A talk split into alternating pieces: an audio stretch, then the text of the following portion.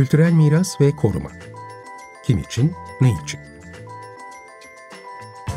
Hazırlayan ve sunanlar Asu Aksoy ve Burçin Altınsay.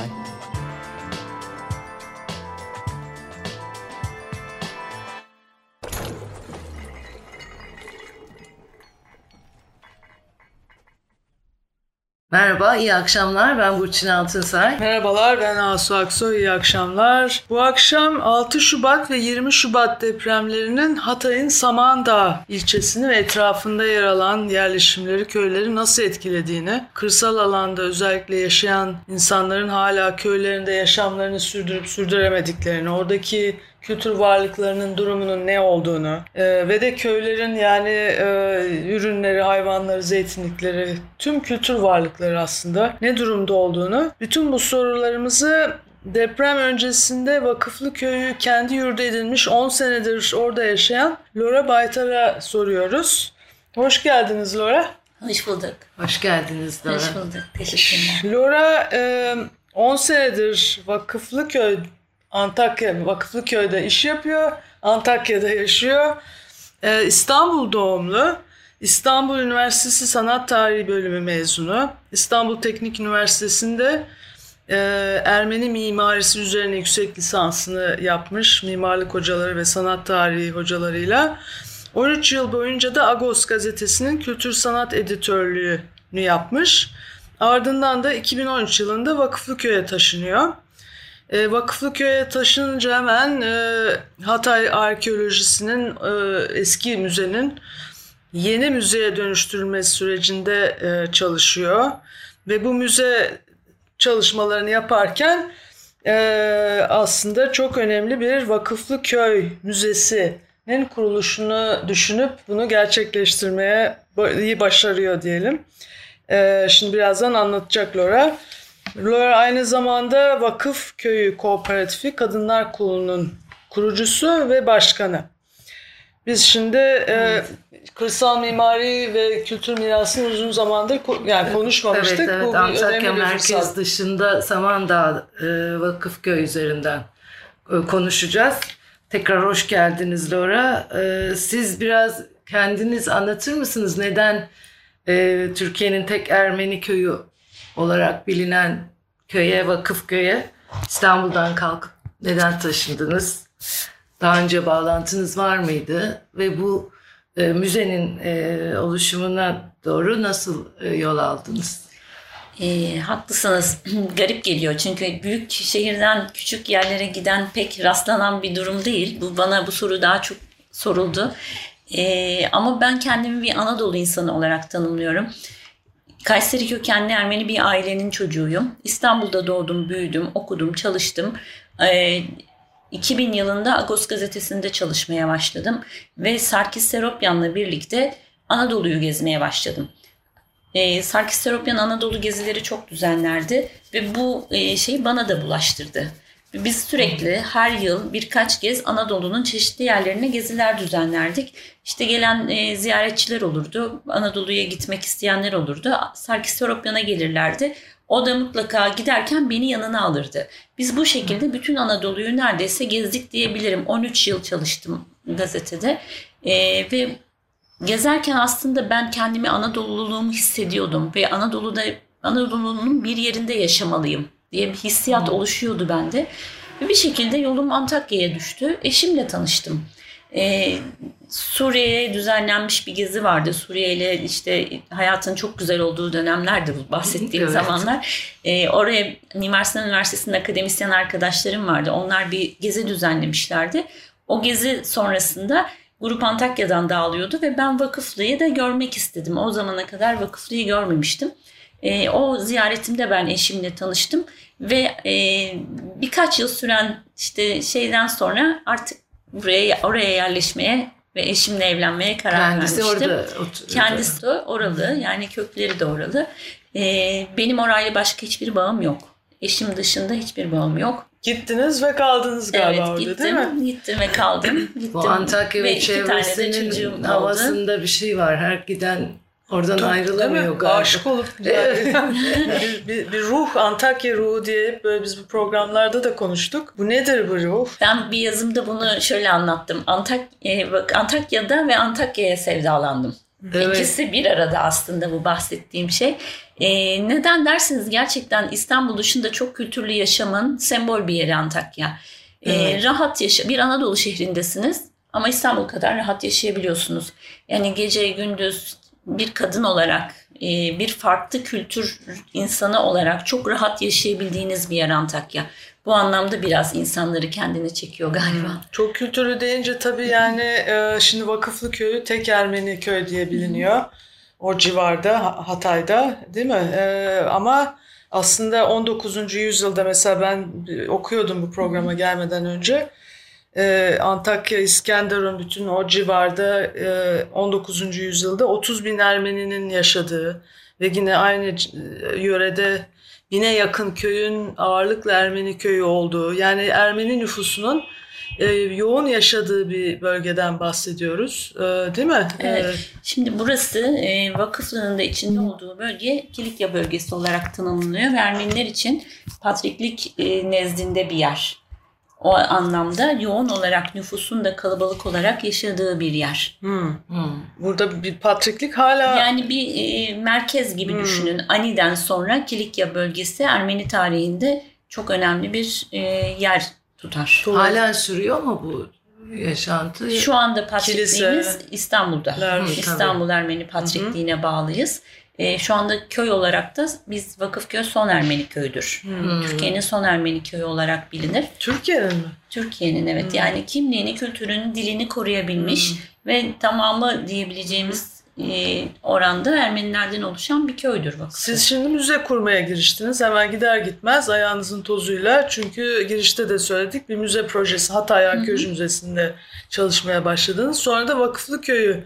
Şimdi müze düşündünüz ve başardınız bunu. Evet, gittikten sonra Antakya Hatay Arkeoloji Müzesi'nin eski müzeden yeni müzeye dönüşüm süreci devam ediyordu. Ben de o ekibe katıldım. O sanat artisti olarak görev aldım o ekibin içinde ve 5 yıl kadar süren bir projede biz eski müzenin yeni, şimdiki gördüğünüz, yani görenler için söyleyeyim, o müzeye dönüşüm sürecinde görev aldım ve o süreç içinde birlikte çalıştığımız arkadaşlarla konuşurken işte Mine Hanım vardı, Mine Ünsal ve Celal Küçük. Onlarla konuşurken Vakıflı'nın da aslında bir hikayesi var ve aslında müze olabilecek materyaller sadece objelerden oluşmuyor. Bir hikaye de insana bir müze gibi bir sürü şey aktarabiliyor aslında diye düşünmüştük ve o süreçte de Doğu Akdeniz Kalkınma Ajansı'nın bir proje çağrısı vardı. Turizm altyapısının geliştirilmesine yönelik. Biz bunu projelendirdik ve projeyi sunduk. Kabul gördü. Kabul görünce de biz kolları sıvadık, çalışmaya başladık. Çünkü Vakıfköy'e gelen ziyaretçiler kiliseye geliyorlardı, işte mum yakıyorlardı ya da bir kare fotoğraf çekiyorlardı, belki selfie çekiyorlardı. Giderken de yanlarına nar ekşisi, ceviz reçeli gibi kadınlarımızın yaptığı ürünlerden alıp gidiyorlardı. Burada düşündük ki bu insanlar ne alıp gidiyor bu köyden? Hani tüketilen şeyler, nar ekşisi dediğimiz, reçel dediğimiz, hafızada hiçbir şey bırakamıyoruz. Halbuki bu köyün bir yaşantısı var, bu köyün bir hikayesi var, bu köyün bir dili var. Ve bu dille söylenmiş şarkılar var. İnsan hikayeleri var bu köyde.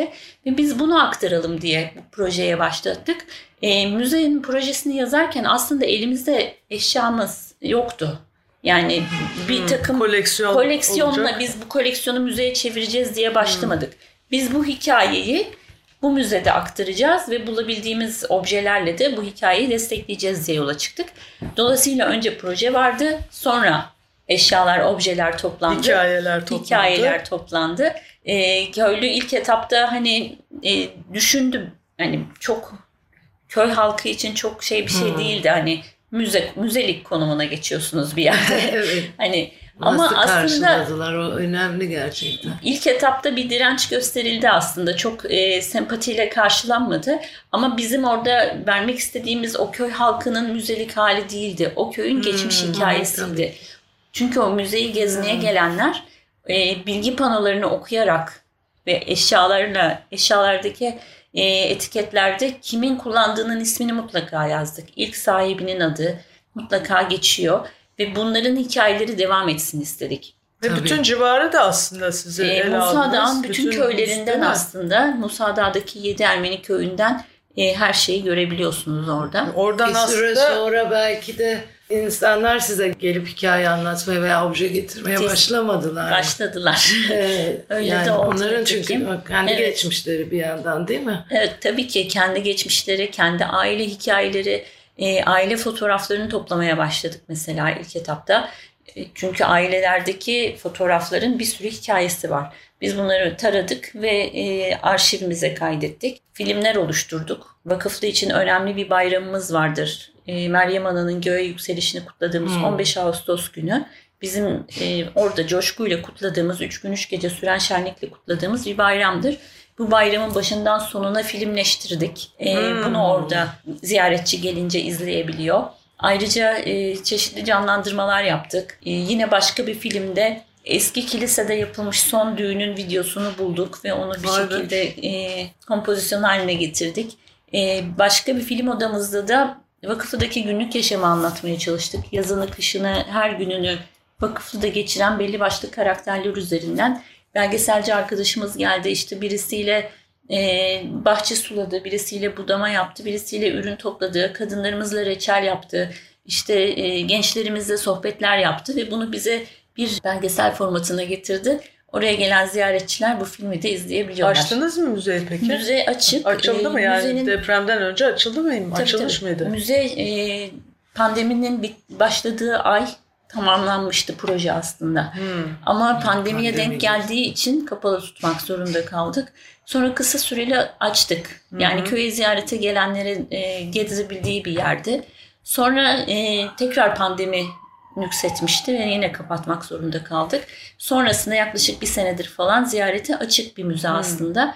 Ama resmi bir açılış yapılmadı. Hani çok böyle şaşalı duyulan bir açılış olmadı. Şimdi sonuçta, deprem olunca tekrar bir kesinti, nefes alma imkanı maalesef kapalı bırakıyoruz. Şey oldu mu peki müzede? Müze binamız sağlam. Yeni bir binaydı. 2015 temeli atılmış, 2017'de tamamlanmış bir binaydı. Bina statik olarak sağlam. Eserlerde de çok fazla bir hasarımız yok. Sadece 2 tane testimiz vardı. Böyle zeytinyağı konulan içinde testilerimiz, onlar düşüp kırılmışlar. Onun dışındaki vitrin içi eserlerimizde falan bir zayiatımız olmadı. Evet. Peki Vakıflı Köy bildiğimiz kadarıyla çok tahribat görmemiş ama diğer yani Musa Dağı ve civardaki köylerde tahribat var. Siz gezdiniz mi? Yani köylerde, civardaki köylerde dolaşıp baktınız mı depremden sonra? Çünkü birkaç gazeteci gezdi, fotoğrafladı. Aslı Ulu Şahin var mesela, onun fotoğrafları var filan. Yani durum nedir köylerde? O biraz siz aslında deminden beri söyledikleriniz yani o hani tüketici turizmi kültür turizmine dönüştürmek için çalışmışsınız. Ama pandemi nedeniyle tam başlayamamış belki. Buralar tabii kültürel peyzajın parçası. Öyle tanımlıyoruz artık. Dolayısıyla üretimiyle, her şeyle birlikte. Biz biliyorsunuz Antakya'da çok yoğunlaşıldığı mimari açıdan baktığımız zaman oradaki yapılarla ilgili kırsaldaki yapıların, köylerdeki yapıların biraz gözden uzak kaldığını düşünüyoruz, görüyoruz ve onun için dikkat çekmeye çalışıyoruz. O Vakıfköy civarındaki, Samandağ ve civarındaki diğer köylerde de durum nedir? Mimari, fiziksel açıdan durum nedir? İnsanların tarlaları, üretim yaptıkları yerlerde ne vaziyette? Oralara da enkaz yığıldığını duyuyoruz. Yani kırsal mimari miras açısından da biraz, hem siz de sanat tarihçisiniz.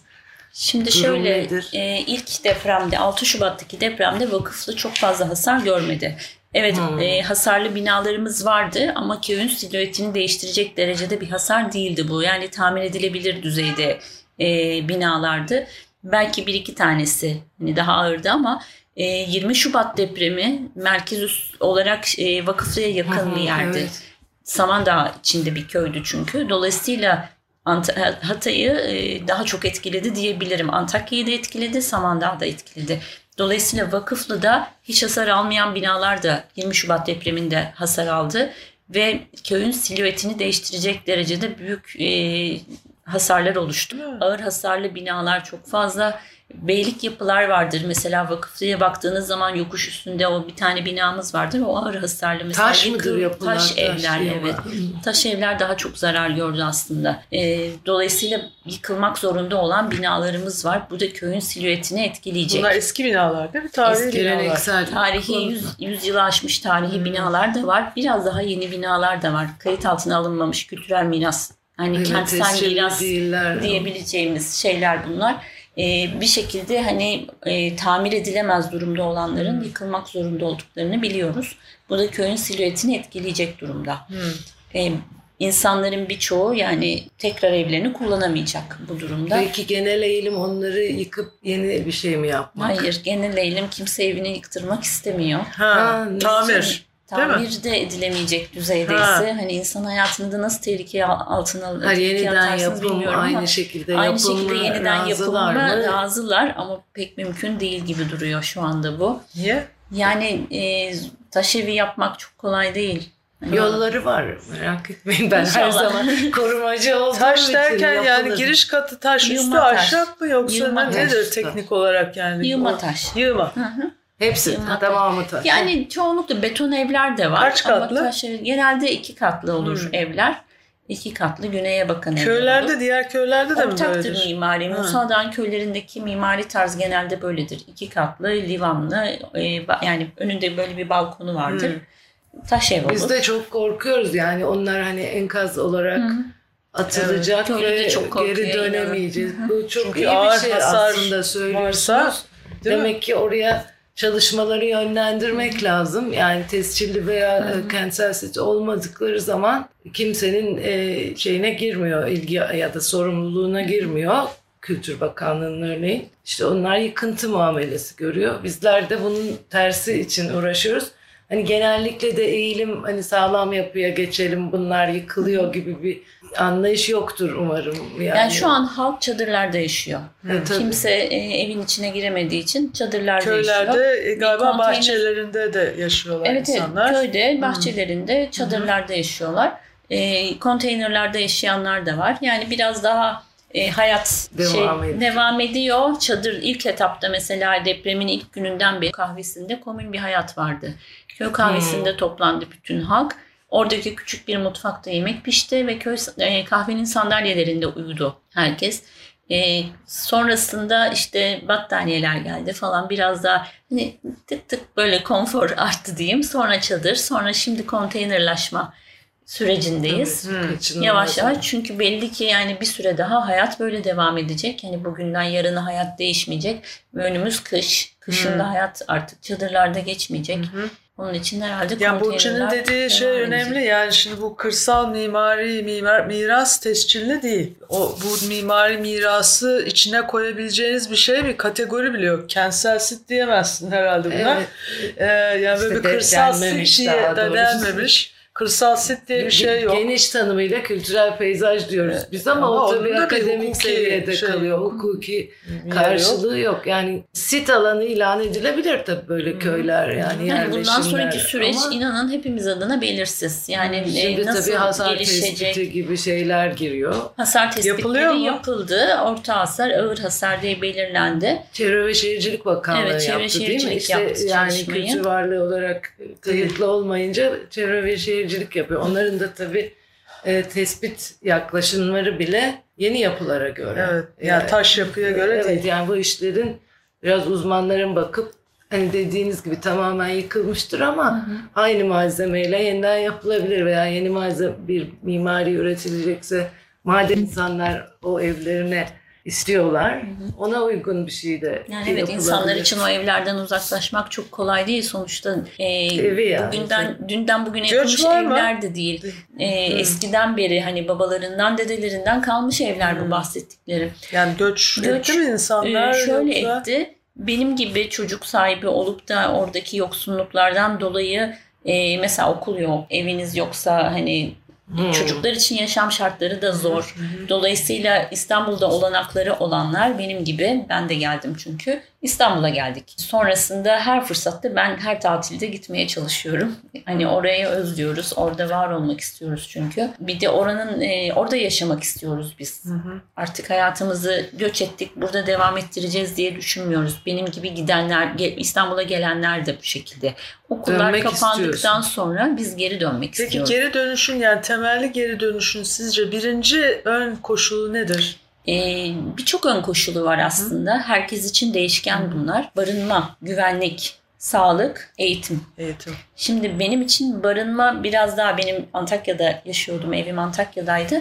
Evim az hasarlı. Tamir edebilirsem evimde kalabiliyorum. Sağlık, güvenlik ve eğitim kalıyor geriye. Eğitim çok önemli. Çünkü küçük çocuklarım. Şimdi ben buraya nakillerini aldırdım. Burada bir okulda eğitimlerine devam ediyorlar. Ama eğer orada okulumuz açılırsa her şeyi göze alıp geri dönerim. Çünkü çocuklarım orada mutlu. Peki istihdam, çünkü siz Kadın Vakıfköy Kooperatifi, Kadın Kooperatifinin başkanısınız. Yani bu kooperatif tabii ki bir gelir yaratmayı amaçlıyor herhalde, değil mi? Dayanışarak kadınlar arası. Şimdi ben size şöyle anlatayım. Bu kooperatif aslında Kadınlar Kolu olarak 2005 yılında kurulmuş. 2005 yılında kadınlar, birkaç kadın bir araya gelip bir kermes düzenlemişler. O zaman, o dönem köyde yapılan bir pansiyona katkı sağlamak için. Ve kadınlar o gün güçlerini fark etmişler. Aslında evde yapılan ürünleri satabiliyorlar ve para kazanabiliyorlar şeklinde. Bu bir kadınlar kolunun oluşmasına vesile olmuş. Kadınlar bir araya gelmişler ve kendi üretim standartlarında evde yaptıkları ürünleri kendi oluşturdukları satış sırasına göre satmaya başlamışlar. Evet, para kazanıyorlardı ama biraz daha bireyseldi bunlar. Yani çok ürün üretebilen daha çok kazanıyor, az ürün üretebilen daha az kazanıyor, işten hiç anlamayan hiç kazanamıyor gibi. Ve biz pandemiyle birlikte biraz da şeyi fark ettik. Aslında pazar yerimiz de sadece köymüş. Köye gelen ziyaretçiler ürünlerimizi alıyormuş. Ve pandemide biliyorsunuz ziyaretçi de kesilince köyün ekonomisini bu sekte vurdu. Biz nasıl yapabiliriz, nasıl daha geniş pazarlara açılabiliriz diye düşününce kooperatifleşme çıktı karşımıza. Çünkü kooperatifleşmek demek birlik olmak ve birlikten güç doğar mantığıyla. 2021 Aralık ayıydı, biz bir araya geldik ve kooperatif artık resmen kurduk. 33 kadın ortaklı bir kooperatifiz, kârda zararda ortağız. Üretimini yapan kadınlar yevmiye usulü hem para kazanıyorlar hem de kooperatifin karının ortağılar. Üretimde de çalışırsanız iki kez kazanıyorsunuz ama eşit ücret. Yani vergimizi de paylaşıyoruz, karımızı da paylaşıyoruz. Kırılan ürünlerimiz oldu mesela deprem zamanında. Çok ürün zayiatımız oldu. O da zarardı hepimize. Bu mantıklı. Şimdi peki nasıl kendinizi koruyorsunuz? Hem çünkü elinizde bir müzeniz var. Kadın kooperatifiniz var ve herkese geri dönmek ya da orada binasını yeniden var ederek. Şimdi Vakıflı halkı depremin ilk gününden beri köyünü toprağını bırakmadı aslında. Yani erkekler oradaydı. Kadınlar ve çocuklar uzaklaşmış olsa bile erkekler çoğunlukla oradaydı. Kadınlar da geri dönmek üzere gitmişlerdi. Evet, bir müzemiz var ama şu an köyümüzün ziyaretçisi yok. Bu biraz bizim için sıkıntı. Ne yapabiliriz diye düşündüğümüz zaman da depremin daha birkaç hafta sonrasıydı. Kooperatifimiz varın farkına vardık ve biz yani elimizdeki ürünleri hızlı bir şekilde satarsak nakit olarak bize geri dönüş sağlayacak diye sağda solda duyurular yaptık. Sağ olsunlar, elimizden tutan çok oldu. Evet, çok destekçimiz oldu ve biz hızlı bir şekilde stokları tükettik. Tüketince bu sefer biz şimdi ne yapacağız demeye başladık ve yeniden üretmek zorunda olduğumuzu fark ettik. Yeniden üretirken de eksiklerimiz vardı. Çünkü orada paranız var ama hiçbir şey alabilecek yer yok. Market kapalı, toptan ürün aldığınız yerler gitmiş, üretici kalmamış, satıcı kalmamış, piyasa yok. Dolayısıyla İstanbul'dan yine bize destek olanlar oldu. Kavanozlar gönderdiler, şekerler gönderdiler falan. Biz zaten reçel yaptığımız için temel maddelerimiz bunlar. Biz bu şekilde tekrardan üretime başladık. Üretime başladınız. Şimdi başka türlü bir ziyaretçileriniz olacak. Hani hem yardım için gelenler, hem arkasından şimdi bizler gibi çalışmaya gelenler olacak. Belki bundan sonra o işbirliğini onarım aslında, değil mi? Onarım odaklı. Onarım için hem üretimin onarımı, hem hayatın iyileştirilmesi için yeni ekipler gelecek herhalde. Onlarla da sizin gibi kişilerin orada olması çok anahtar bir rol aslında. Çok teşekkür ederiz. Evet, çok güzel oldu. Evet. Hem çok güzel işler yapmışsınız. Ben teşekkür ederim. Hem geçmiş olsun diyeyim. Evet. Başka bir şey diyemiyoruz maalesef. Geçmiş olsun ve bu onarım çalışmasında beraber bunları organize etmek beraber lazım. Yapmak üzere. Evet, değil mi? Evet, çünkü herkes de hazır biliyorsunuz, üniversiteler, öğrenciler. Yani böyle hem oralılarla birlikte şeyi duymak çok güzel tabii, insanların evlerinden vazgeçmediğini. Hı-hı. Çünkü hemen beton bir yere geçmek seçiliyor ya genelde. Evet, yok o algıda değil köyümüz. Evet. Çok teşekkür ederiz. Ben teşekkür ederim. İyi akşamlar. İyi akşamlar.